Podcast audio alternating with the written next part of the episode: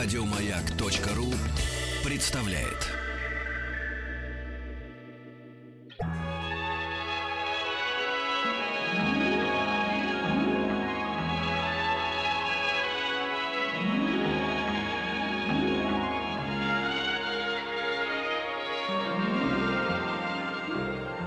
Уральские самоцветы.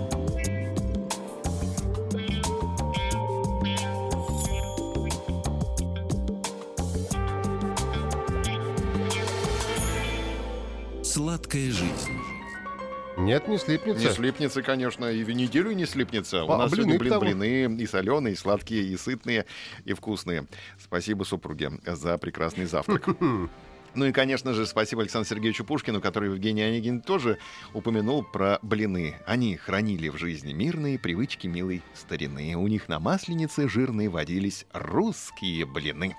О блинах сегодня поговорим. С началом масленицы завели мы этот разговор. Это, кстати, самое экономичное мучное блюдо, если взять разные блюда из муки, то муки надо по минимуму брать, а жидкой фракции по максимуму. Вода, Яиц. молоко или там, э, ну, яйца, да. Ну, дрожжи еще может добавить, тогда Ну, у пожалуй, тебя это кто дырки объем любит? увеличится. А я без дрожжей делаю с дырками. Так тоже можно. У меня есть свои секреты. И, и не то, что я складываю в три раза блин, а потом надкусываю, получаются дырки. Нет, я знаю, такие горе-хозяйки имеются. Но я не так делаю. А, значит, разжиженное тесто берем, экономность от- отмечаем этого блюда русского, которое появилось на Руси еще в языческие времена. Много разных вариантов есть, как появилось это блюдо на Руси. Ну, вот один из вариантов, такой смешной хозяйка зазевалась, кисель поджарился, а у нее был овсяный кисель, подрумянился, и получился первый блин из киселя. Да, кстати, блины появились раньше, чем заквашенный хлеб. Э, Делали раскопки археологи и нашли первые блины, э, которые были испечены на горячих камнях или в мелких глиняных горшках на открытом огне. Древние греки знали тоже, что такое блины, и называли их тагенитосы от э, тагенон сковорода на греческом языке. Тагенитосы делали из пшеничной муки, оливкового масла, меда, кислого молока и подавали на завтрак. Поэты ну, правда, они постарше, чем Александр Сергеевич Пушкин в пятом веке до нашей эры. Самую малость постарше, да. хвалили греческие блинчики. А, Вильям Васильевич Похлебкин, уважаемый человек, томик стоит у меня на полке. И у меня стоит. Э, Читаю, да, почитываю, всегда беру и делаю кашу гречневую или там какую-нибудь манную исключительно по Похлебкину. Поэтому обращаемся и сейчас к этому авторитету, который считает, что само слово «блин» — это искаженное слово «млин». Млин. Да, вот мы когда говорим «млин», мы на самом деле не сдерживаем себя, ругаясь. А это первоисточник, это те самые древние корни, потому Мы, что... когда говорим «блин», мы не сдерживаем себя. Да, когда мы сдерживаемся, мы говорим «млин», но на самом деле не сдерживаемся и говорим то, как надо говорить слово «блин». Удивительно. Да, потому что млин от глагола молоть, то есть блюдо из намеленной муки.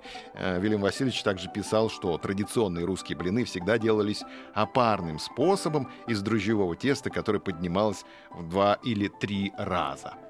М. Да, до крещения Руси блины являлись жертвенным хлебом.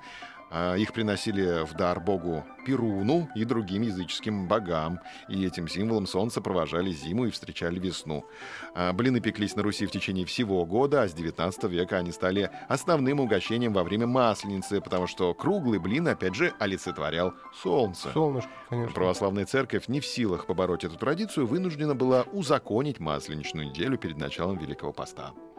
А предшествовала масленице сырная седмица, когда разрешалось употреблять пищу молочную или скоромную, нельзя было есть мясо, Мясо но, уже нельзя, но конечно. можно сыр, масло, яйца, молоко и сметану.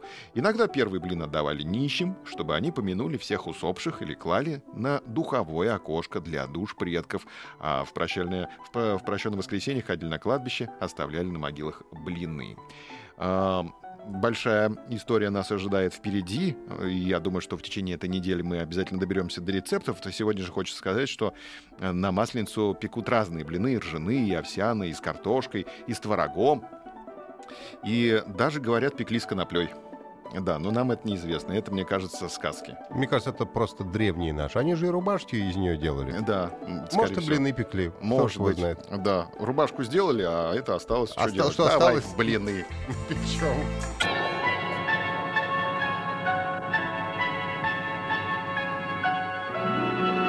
Уральские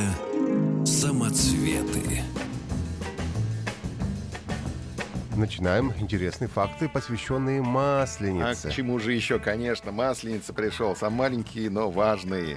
Началась Масленичная неделя, древнеславянский праздник, который раньше отмечался совсем по-другому. Это в наше время к нему добавили развлекательную часть с хороводами, кострами, блинами и хождением по гостям. А так-то, конечно, сидели все в избах своих. А До начала 17 века Масленица длилась 14 дней, а несколько позже их стало 7. И каждый из этих дней имеет свое название. А на Кипре 10 дней, по-моему, отмечают Масленицу. 10 дней. Ну, у всех по-разному, видишь. В начале 20-го столетия все названия перемешались. Сейчас Масленица считается праздником встречи весны с веселыми гуляниями, большим количеством еды и вкусными блинами. Вот блины мы уже упомянули, что блины на Масленицу являются главным блюдом. Эм, Как и в давние времена, блюдо представляет собой символ солнца, поклонялись ведь богу солнца наши древние предки в Конечно. христианские времена готовили ему блины в подарок за свет и тепло.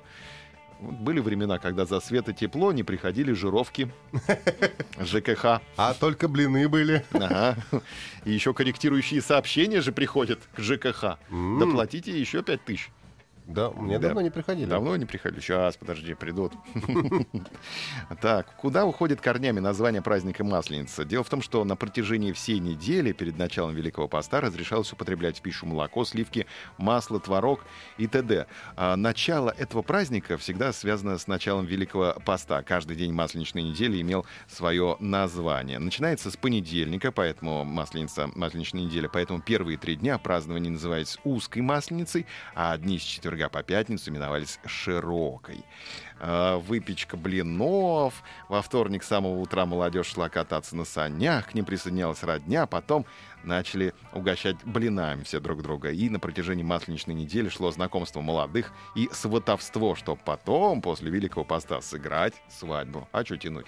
А, Попастился, нагулял аппетит, так сказать. И Мгм. сразу жениться. Ну как нагулял аппетит? Э, Суть Великого Поста не в том, чтобы аппетит нагулять, Это конечно. да. Да-да. Так что тут, не знаю, так, Суть не в этом, но пожениться-то можно. Стоит ли так говорить? Среда на этой масленичной неделе считалась особым днем. Теща для любимого зятя пекла блины и занималась приготовлением других лакомств со слезой, я так понимаю. Лакомство со слезой для своего любимого зятя, чтобы показать уважение к нему. И кроме того, в этот день теща принимала в гости семью зятя и его самых близких родственников. Четверг уже начиналось большое празднование. В этот день никто не занимался хозяйственными работами. Приходило шумное празднование, люди употребляли большое количество всего, что можно было употребить. Блинов, Ни конечно. в чем себе не отказывает, да. Пятница наступает, только глаза продрали. Э, Теща, значит, отправляется с ответным визитом в гости к зятю. Молодые занимаются выпечкой блинов, а теща со своими блинами навещает мужа своей дочери. Соревнование такое, у кого блины лучше. Зять, как хозяин дома, должен подчивать дорогих гостей и всячески угождать им, показывая этим, как он рад и счастлив от общения с родственниками своей жены. Потерпи, просто покажи. Просто покажи, потерпи. День закончится, там суббота начнется. А суббота является днем заловкиных посиделок. Молодая невеста угощает в своем доме заловок и всех родственников мужа. После течных вечерок Заловкина посиделки. Да, если заловка не замужняя, то она приводит с собой всех подруг, которые еще не успели побывать замужем. А если заловка замужняя, то она приводит в гости всю родню. И вот прощенное воскресенье. Оно является последним днем гуляний. В это время проводились э, заговины перед Великим постом, поминали умерших родственников. Существовала традиция для родственников и просто знакомить м, знакомых, э, просить друг у друга прощения за все обиды и конфликты, которые имели место в этом году. Так что в воскресенье не забудь попросить у меня прощения. Я тебя не увижу в воскресенье. Ничего, есть све- средства связи, так что я напомнил тебя. Я тебе напомню. Хорошо, добрый человек. Вот такая ждет нас впереди масленичная неделя. Уральские самоцветы. Еще больше подкастов на радиомаяк.ру.